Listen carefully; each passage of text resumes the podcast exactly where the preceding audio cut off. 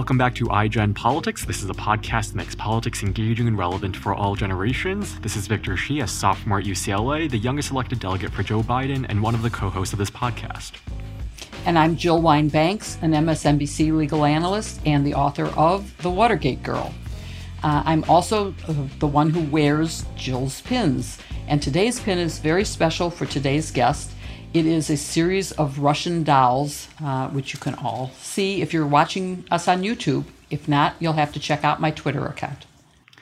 Recently, President Biden met with Russia's President Vladimir Putin in Geneva following the G7 meeting. After four years of a rather odd relationship between President Putin and former President Trump, the face the face-to-face summit was highly anticipated and debated. Some people thought the summit was a good idea that might ease tensions and improve relations between Russia and the US, while others thought that even extending the invitation to Putin for an in-person meeting only served his interests. It would not result in anything substantive or beneficial to the U.S. Now that the summit is over, we have with us a friend and former guest of iGen Politics, Fiona Hill, to discuss her role in preparing President Biden and his team for the summit. What happened at the summit, what we should expect going forward in terms of our relationship with Russia, and to fill us in on her new book, which is coming out in October. Putin gained power in 1998 and his appetite uh, for even greater power intensified after his reelection in 2012. Do you think that President Obama responded to him uh, during his presidency in a strong enough manner? Well, I think that part of the problem that we have in any uh, case for any president in responding to Russia is always the nature of their assessment of what they're dealing with. And it's not just the nature of Putin himself, but it's also this kind of idea that Russia is somehow in decline.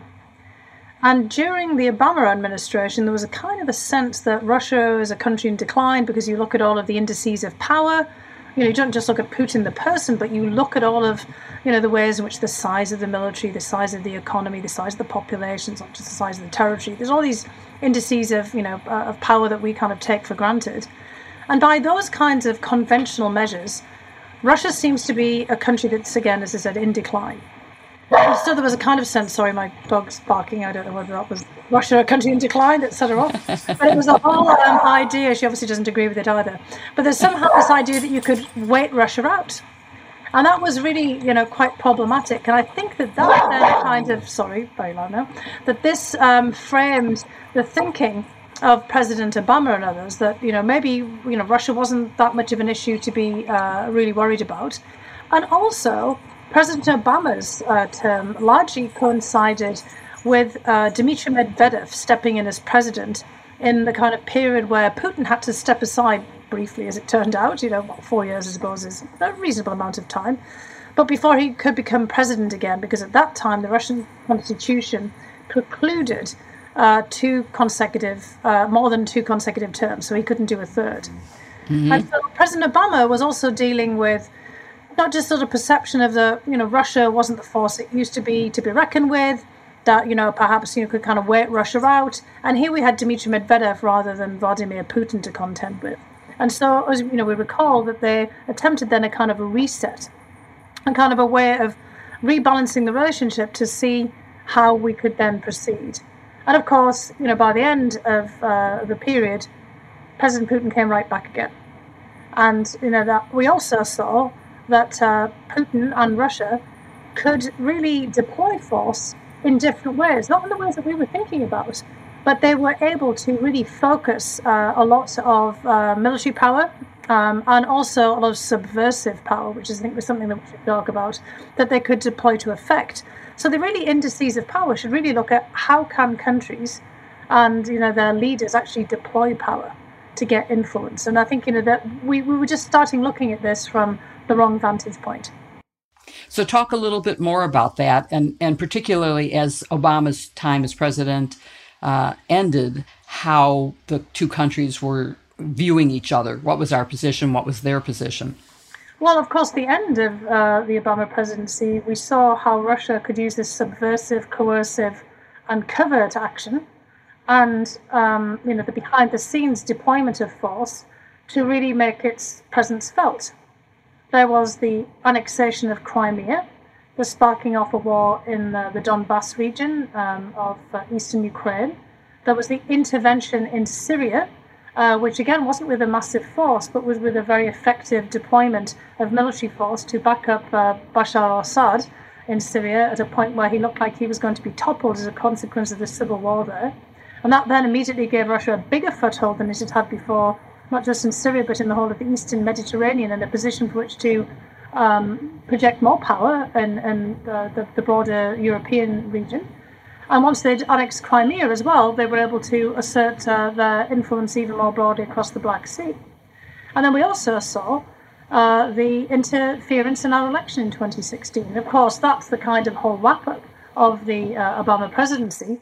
But the Obama administration went out on you know very low note uh, with Russia. There was not much to show for the attempt for a, a reset. Uh, and there was Russia basically proving to the United States that they could not be counted out because we'd been counting on the wrong kinds of power mm-hmm. It didn't matter that their economy, you know, wasn't as robust as uh, the U.S. economy, or you know, that they were more in comparison with a smaller country like an Italy or Canada economically. But what mattered was how they could use the power that they had to exert their authority, mm-hmm. even if it was done in a ruthless, rather aggressive manner, and often with the aim of subversion or of gaining kind of footholds in places where we hadn't really kind of thought that they could, but they could do with it with a limited deployment of resources.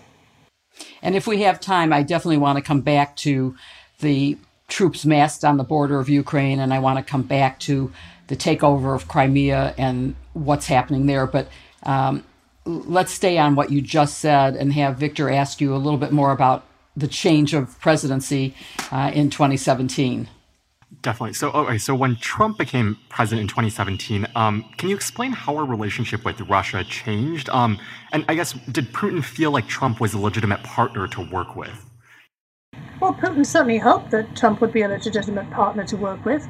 And Putin, being you know somebody who was trained in the KGB and the Russian security services, and also somebody who was trained to sort of target people and potentially you know turn them into assets, and that doesn't mean that they're actual real official assets, but just that someone who they can, you know, push or persuade or manipulate or blackmail or whatever, you know, kind of means necessary to do things that would favour their interests. You know, Putin certainly saw there was potential there. And also, Putin has a very hierarchical view of the world. Uh, he uh, wants to deal directly with leaders at the top. He doesn't want to, uh, you know, deal with people or larger institutions. He wants to make the relationship with a particular country as narrow and as easy to manage as possible. He wants to, of course, be able to manipulate and make use of societal factors, but he doesn't want to be kind of involved in it in, you know, kind of a way of thinking of people to people. The only um, people to people he's interested in his people to another particular person. It's not, you know, kind of a Russian and American society. And the way that the relationship changed, therefore, is because that was the way that President Trump thought about things too. He was somebody who ran his own personal business, his own private family business. Everything was an extension of himself, and he thought about the country in the same way. So, what President Trump wanted to do is the same as President Putin, which is just to, the two of them sit down and thrash out some kind of deal on uh, whatever issue it was that they were you know, particularly emphasizing at that point. From Trump's point of view, he actually wanted to have a nuclear deal with, the, with Russia. It was a kind of a throwback to the 1980s and you know the earlier time of the Cold War. That was something he'd thought about a lot. Putin was also interested in having new nuclear deals with the United States, and arms control deals, mostly so that would tie the hands of the United States and try to give Russia a free rein. So they were kind of coming at this from somewhat different angles. But Putin was delighted with all the mess in the US domestic politics as a result of the intervention in 2016, but also delighted that Trump was the kind of person who just wanted to have this one on one relationship. So the relationship went from being more institutionalized, more of a Russia to the US relationship, and just something that was all about Putin and Trump. And of course, that also backfired for Putin. Because of the nature of the 2016 election, all the suspicions about Trump, it actually made Putin's job harder than easier than he might have anticipated you know that's interesting that you mentioned the business side of things because uh, that that he ran on multiple times on the trail and as president of normalizing Russian relations and I'm wondering if, if you think there's a right way to approach Russia and whether he approached it in the right way of just one on one as opposed to kind of you were saying just like country to country instead. Well, you have to do that, but you have to be, you know, very clear about what you're dealing with. Um, and Putin also wants to do business, but it's a, you know, his business is very much a kleptocratic clique of people around him, and business people are very close uh, to the government. Unfortunately, I would say that that's kind of how Trump saw things too, because, you know, he's very much uh, a part, as again, of a family business. And you know, Trump also wanted to have personalized relationships with American business people. I mean, think about the way that he created the Business Council, a lot of personal interactions, inviting business people in um, uh, to the White House all the time. I mean, you know, we got into that in a kind of scandalous nature with some of the business people in the latter part of um, the Trump presidency. But um, Trump also saw the United States as an extension of his business, and uh, you know, saw himself not just as the you know commander in chief or the head of state, but also the CEO in chief. And Putin, you know, also tends to run Russia like a business, but it's a business that's run from the vantage point of the security services. And I think that honestly, that was a mistake for the, thinking about the overall handling of um, uh, Russia, because Russia still is a major player Putin also doesn't just think like a business person, even though he was you know, deputy mayor of St. Petersburg in charge of business. He thinks like an operative, a black ops guy. Uh, he's a he's a planner, but he also does have a kind of a statesman like uh, idea about it. He's channeling Russian history, Russian interests, Russian particular positions. He does represent a larger set of views. There are others, you know, in Russia who don't come from his background but would share the foreign policy stances that he takes. And um, and you know Trump was much more singular in his positions. You know, with I would say the exception perhaps of China and some other issues that we could you know also um, all name. But you know, Trump really had his own personal perspective. He wasn't always representing the United States, unfortunately, when he was meeting with Putin. He was just more channeling his own views on things, and that's not what Putin does on a regular basis. So that brings us to follow up on that with the 2018 summit when uh, Putin and Trump met in Helsinki. And the big issue then was whether Russia had interfered in the elections. And Trump basically took the position of, well, Putin says he didn't, so he didn't. And he did not represent American interests in the view of very many people. You were actually in the room with him um, when all this was going on, as I understand it. So I'd like to get your viewpoint of what was going on at that time at that summit. Well, Trump, uh, President Trump thought he was being humiliated in front of Putin. Um, he thought he was being undercut and that this was questions about his legitimacy. And look, that makes sense if you think about what happened in the 2016 election, because many people said that Trump wasn't elected by the American people, he was elected by Vladimir Putin. Um, there were all the questions about his legitimacy because of the narrow margins in the electoral college. I mean, I think we all know, you know, very clearly now from the 2020 election that that obviously was not the case because the same patterns came out even though the um, electoral results were flipped. And mm-hmm. President Trump, in fact, got 11 million more votes than he did back in 2016, and that was not thanks to Vladimir Putin. So, I mean, there were really actually issues that were homegrown in the United States. There were people who were genuinely supporting uh, President Trump, obviously, in the millions. They weren't necessarily swayed by, you know, Russian um, intervention. Although I think there's also a very uh, strong case to make that Russia did sway some opinion. It's just that you know, how do you pass that out in you know that uh, in that particular context? But that notwithstanding, the fact of the Russian intervention. The fact, of course, that you know Russia liked to sort of take credit for this, the fact that they were clearly messing about to discredit the elections, delegitimize whoever uh, was the eventual uh, president uh, as the end of the election, really cast a dark shadow on Trump, as it would have done on Clinton as well. Because there would have been questions also if she had been elected as president, as to whether she was legitimate. You know, what, what about you know all of this interference and what had really happened here by if it was also by a narrow margin. So when President Trump was asked all of these questions and basically asked to say at Helsinki that yes, Vladimir Putin here had um, interfered, it was tantamount to, um, in his mind, admitting that somehow he wasn't the president legitimately. And he kept mentioning, if people actually look through the transcript of, I mean, I was listening to it obviously in real time, listening to it very carefully, he kept mentioning his campaign and the success of his campaign. And he was in Helsinki to do an arms control uh, discussion and begin talks with Putin. And he did not want to answer any of these questions. He was trying to deflect.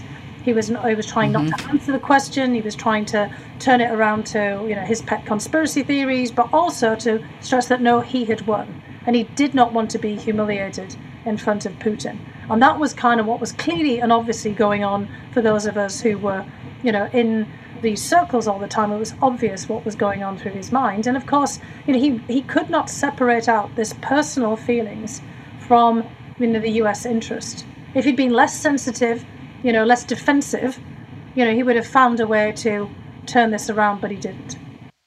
And so, from your perspective as a professional in the field, that seems like it must have been pretty significant in U.S. Soviet relationships, and uh, that how, how, exactly did you feel when you were listening to this denial of what seemed evident to everyone that was in the room that Russia had done something, whether it swayed any votes or not is irrelevant. They did take action. So, how did you feel? Yeah, well, I mean, absolutely right. As I said, whether it did or it didn't, they took action. They messed around in our elections. They wanted to delegitimize them. Uh, they wanted to discredit the United States, and there they had. They'd succeeded. But you know, whatever Putin else Putin wanted out of the Helsinki summit went out the window as a result of that disastrous press conference, because the meeting itself had actually been fairly straightforward. It wasn't all that different behind the scenes to what happened um, in the um, most recent meeting between Joe Biden and Vladimir Putin in Geneva. But the press conference was just an absolute disaster because President Trump couldn't behave like the President of the United States. He behaved more like a very vulnerable, and it's exactly what Putin was trying to do. You know, can't actually have the President of the United States feel vulnerable, feel like they're on their back foot, and feel defensive, feel illegitimate. And, and he relished that in that moment. So, unfortunately, Putin got exactly what he wanted. Everything played directly into his hands in that regard. It was the ultimate humiliation internationally. But at the same time, it actually prevented Putin from pushing forward some Russian interests. And in the aftermath, of course, were even more sanctions applied against Russia. And it threw off all of the, you know, the very small foreign policy gains, which actually have been picked up again in uh, Geneva uh, in the meeting between Biden and Putin. Uh, talks about strategic stability and nuclear weapons, you know, uh, meetings between different levels of the US and the Russian government, you know, talking about cyber uh, intrusions on, you know, maybe potentially cyber rules of the road, although that wasn't emphasized quite so much in Helsinki for all the obvious reasons of, you know, knowing that the Russians were just in the business of hacking, you know, rather than at that point wanting to talk about things in a more serious fashion. But, you know, there had been just some, you know, small movement forward, and that just went, you know, not two steps back, but maybe 30 steps back at that point you know, that's the perfect seg- segue to go into what happened just a few weeks ago in Geneva. And um, I, understand that you helped prepare President Biden for the summit. And, and I'm wondering because before the summit, there was a lot of criticism, or I guess, um, uh, I guess, skepticism for, for what might happen, and people told Biden not to meet with Putin. I'm wondering when you first heard that Biden would be meeting with Putin, did you think that was the right decision? And kind of talk about your role in helping prepare um, President Biden for, for that moment. Well, look, I, I, I would just say, you know, up front that, um, you know, I wasn't very uh, clear on the timing of the announcement because this was at that period um, when, indeed, you know, as you flagged at the very uh, beginning there, Jill, the, um, there was the amassing of troops uh, on the borders um, uh, with Ukraine and from occupied Crimea to the border with um, you know, Ukraine um, right. hasn't been occupied by Russia. You also have to be very careful about how you term that. And then over um, in the Donbass region of the east. And the timing, you know, maybe the timing might have been, um, you know, significant for making the Russians calculate about pulling back. Maybe not at all because they've made their point. But the timing, of course, raised, I think, a lot of questions for people. But Biden, as Vice President Biden, has met with Putin before. So this is not his first time meeting with Putin. And in fact, you know, he met with him 10 years previously in 2011, where he had groups of people, you know, come and talk to him about that. I just want to be very clear that President Biden, you know, like many of uh, US presidents, I mean, this is where um, President Trump was an absolute um, exception, is no neophyte in foreign policy. I mean, he's been, you know, 50 odd years um, at the, in, in, government, and, you know, previous, um, you know, US presidents were pretty steeped in foreign policy as well and um, you know he does all, everything that he needs to do to prepare. I mean, it was President Trump who unfortunately didn't really want to talk to anyone at all, even in his team or outside his team. You know, apart from just sort of picking up, you know, random pieces of information in preparation for meeting uh, with Vladimir Putin. So, you know, President Biden as vice president, as senator, you know, as um, you previous uh, positions that he's had. You know, he was always somebody who went out to the Munich Security Conference in Germany, for example, on a regular basis.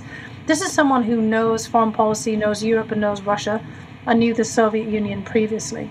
So, in terms of his preparation, um, you know, he talked to lots of people, as he you'd expect he would, just mostly to bounce ideas off. So, I think this is you know someone who themselves has um, a pretty good grasp of you know what he was dealing with. Um, so now that the meeting is over, how well do you think President Biden's performance lived up to your expectations, at least? Um, and, and, I guess, do you think more good came out of this than than um, than harm? well, I don't think there was particularly any harm, uh, but we'll have to see further um, what happens with additional meetings, because an episodic meeting doesn't do anything. Um, and you know, a lot of people have said this was a great gift to Vladimir Putin. Well, good luck on living off one meeting, you know, for months on end. And I think that you know what we have to see is are the follow-on meetings. What happens at those meetings? Do we make any progress on strategic stability or um, on you know arms control? Maybe um, new treaties uh, follow on to the New START Accord, which has been extended but hasn't been um, renegotiated do we have a follow on to the Intermediate Nuclear Forces Treaty INF that the United States pulled out of, you know, basically in the summer of uh, 2019? Um, do we have other meetings at different levels of the government? Do our defense uh, ministers meet, for example? Um, do we have meetings, more meetings between um, our Secretary of State, Tony Blinken, and um, Sergei Lavrov, the um, Russian foreign minister? The, the, National Security Councils have already met. Jake Sullivan met with his counterpart, Nikolai Patrushev. And what comes out of those meetings? Is there something real? Because meetings are no good on their own unless actually you have right. something concrete that you can actually point to. And so, you know, this was basically a kind of a, a level setting, as it were, a kind of taking the measure of each other and trying to see if you could take something forward. So, in that sense, it was um, a reasonably good meeting. There wasn't any expectation of deliverable. It was overblown as a summit, and it got hyped up in the press precisely because it was being compared with what happened at Helsinki. It was more in the vein of meetings that previous presidents have had, you know, on a more kind of neutral level. It was meant to try to take the temperature down and take the temperature at the same time of the relationship. It was a good idea, obviously, not to have a press conference um, that was joint and to have the individual press conference and, you know, to hear what each had to say there. But it's really about what happens next that's critical. But I do think that, you know, timing aside, it was important to have that meeting. It's been many months since uh, President uh, Biden came into office, and he did put the meeting at the very end of a very important set of meetings with European allies and with the G7, you know, fellow democracies, which Russia is no longer part of, and uh, with NATO. So that in itself, I think, was uh, an important signalling. And he, you know, appeared there in Geneva on the same page largely as everyone else. And that is in Europe and among the alliance. So he had a bit of a head of steam going into the Geneva meeting that was useful. And, and uh, in terms of that meeting and the press conference, which I found a, a really strange event, uh, with both men claiming victory, um, are there some issues that you think we can reach some kind of agreement on that would be helpful to both countries? Well, look, I think you can claim victory when you get through it without any untoward incident. Um, also, um, in each case, this was, um, you know, uh, really press conference, especially in President Biden's case, but really all the American press for domestic audiences. In the case of Russia, there was more of an international press feel, but Putin loves to posture in front of the international press, and you know, kind of, it's no good to have a press conference Russia with just the Russian press because he wants to, you know, right. to send messages and have those reverberate back home again as well. And so, you know, kind of uh, opportunity was used by President Putin to turn everything back against the United States when he was asked about human rights or any kind of problems at home. It was, well, what about the United States? What about the United States? And President Biden didn't do that. I mean, he was trying to be somewhat constructive.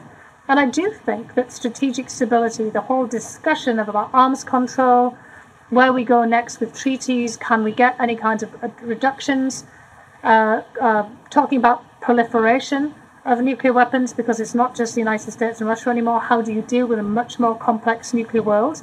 And then cyber. Is there any way that we can talk about this uh, cyber domain, which is also multifaceted and very complex.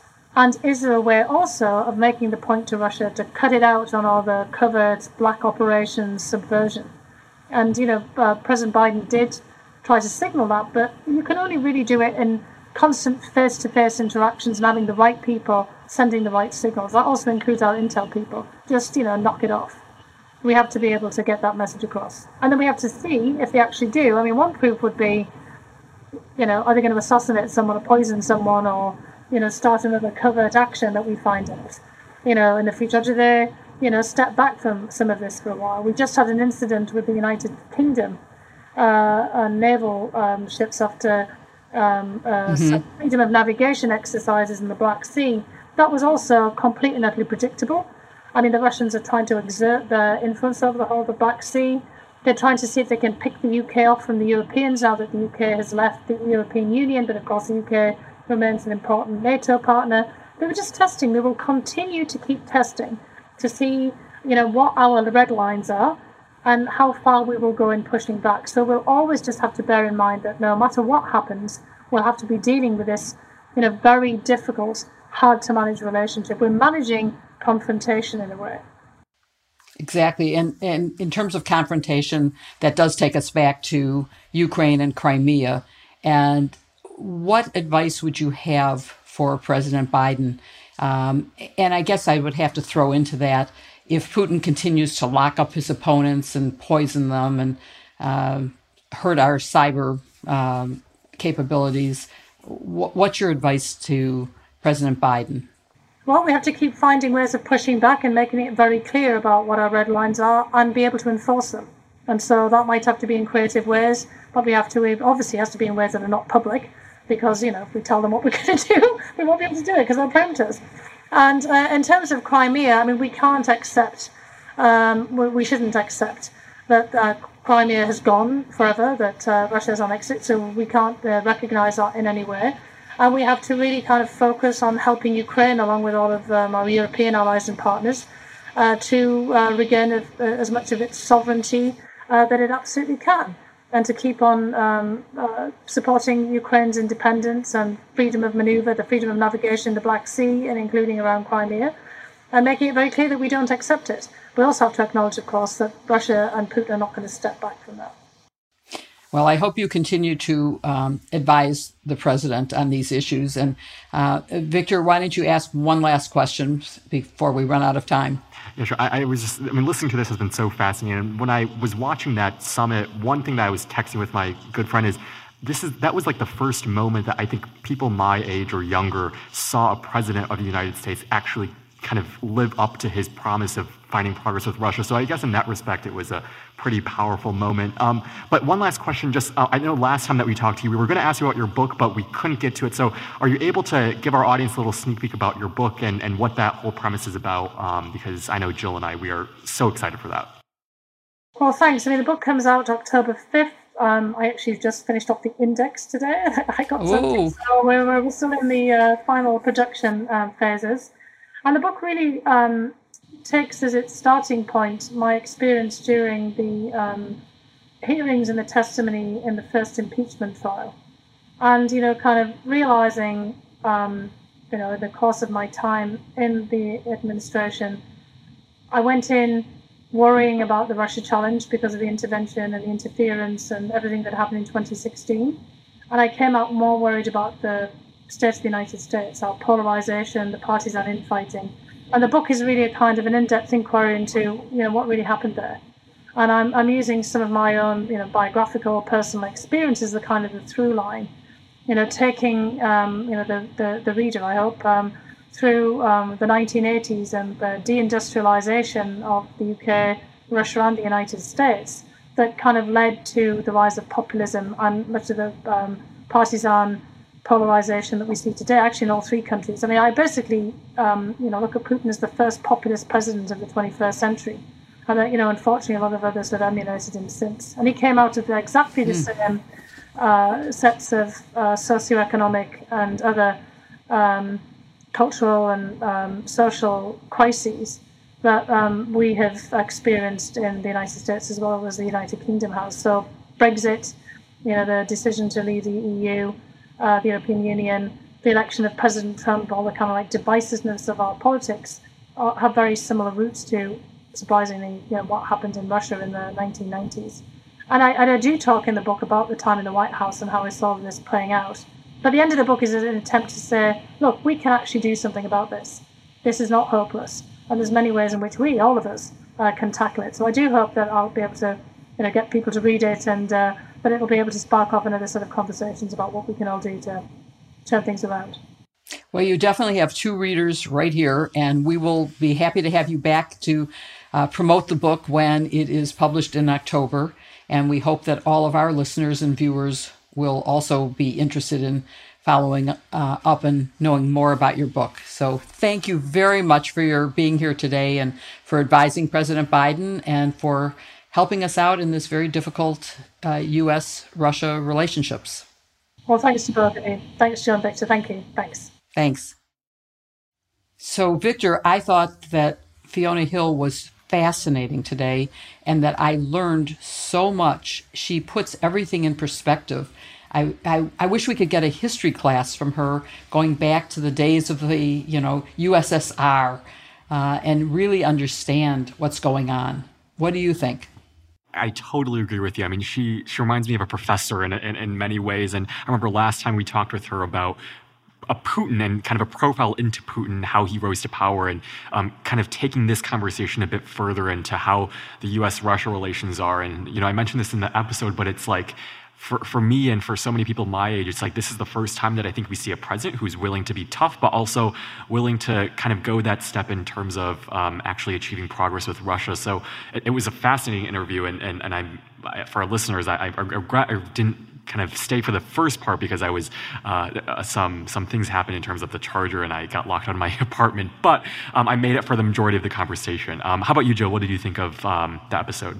I just thought that it was fabulous. Her candor and honesty in describing both President Trump and President Biden and how they related and what the experience of President Biden means to the future success of our foreign policy was really amazing, and that we should all be very happy uh, that she was speaking to us as someone who was in the room where it all happened and who will continue to have a role going forward. So Thank you, Fiona Hill, for being with us. Yeah, and, and I just must say also, um, we're definitely gonna have we're definitely gonna have to have her uh, back on for her book because that book sounds interesting. We can definitely tie it in the polarization aspect of it and kind of hearing her describe. She initially wanted to kind of see a relation like a relationship with Russia improve, and then she was concerned about our own um, kind of um, situation here in the U.S. And so we're going to have to have her back for that to talk about um, because that sounds like a very relevant book and definitely one for all generations. Exactly. So we want to thank all of our listeners and especially to Fiona for coming back on the podcast um, with us today. Um, we hope that you'll uh, subscribe to our podcast, share it with all your friends, and tune in for our next episode of iGen Politics.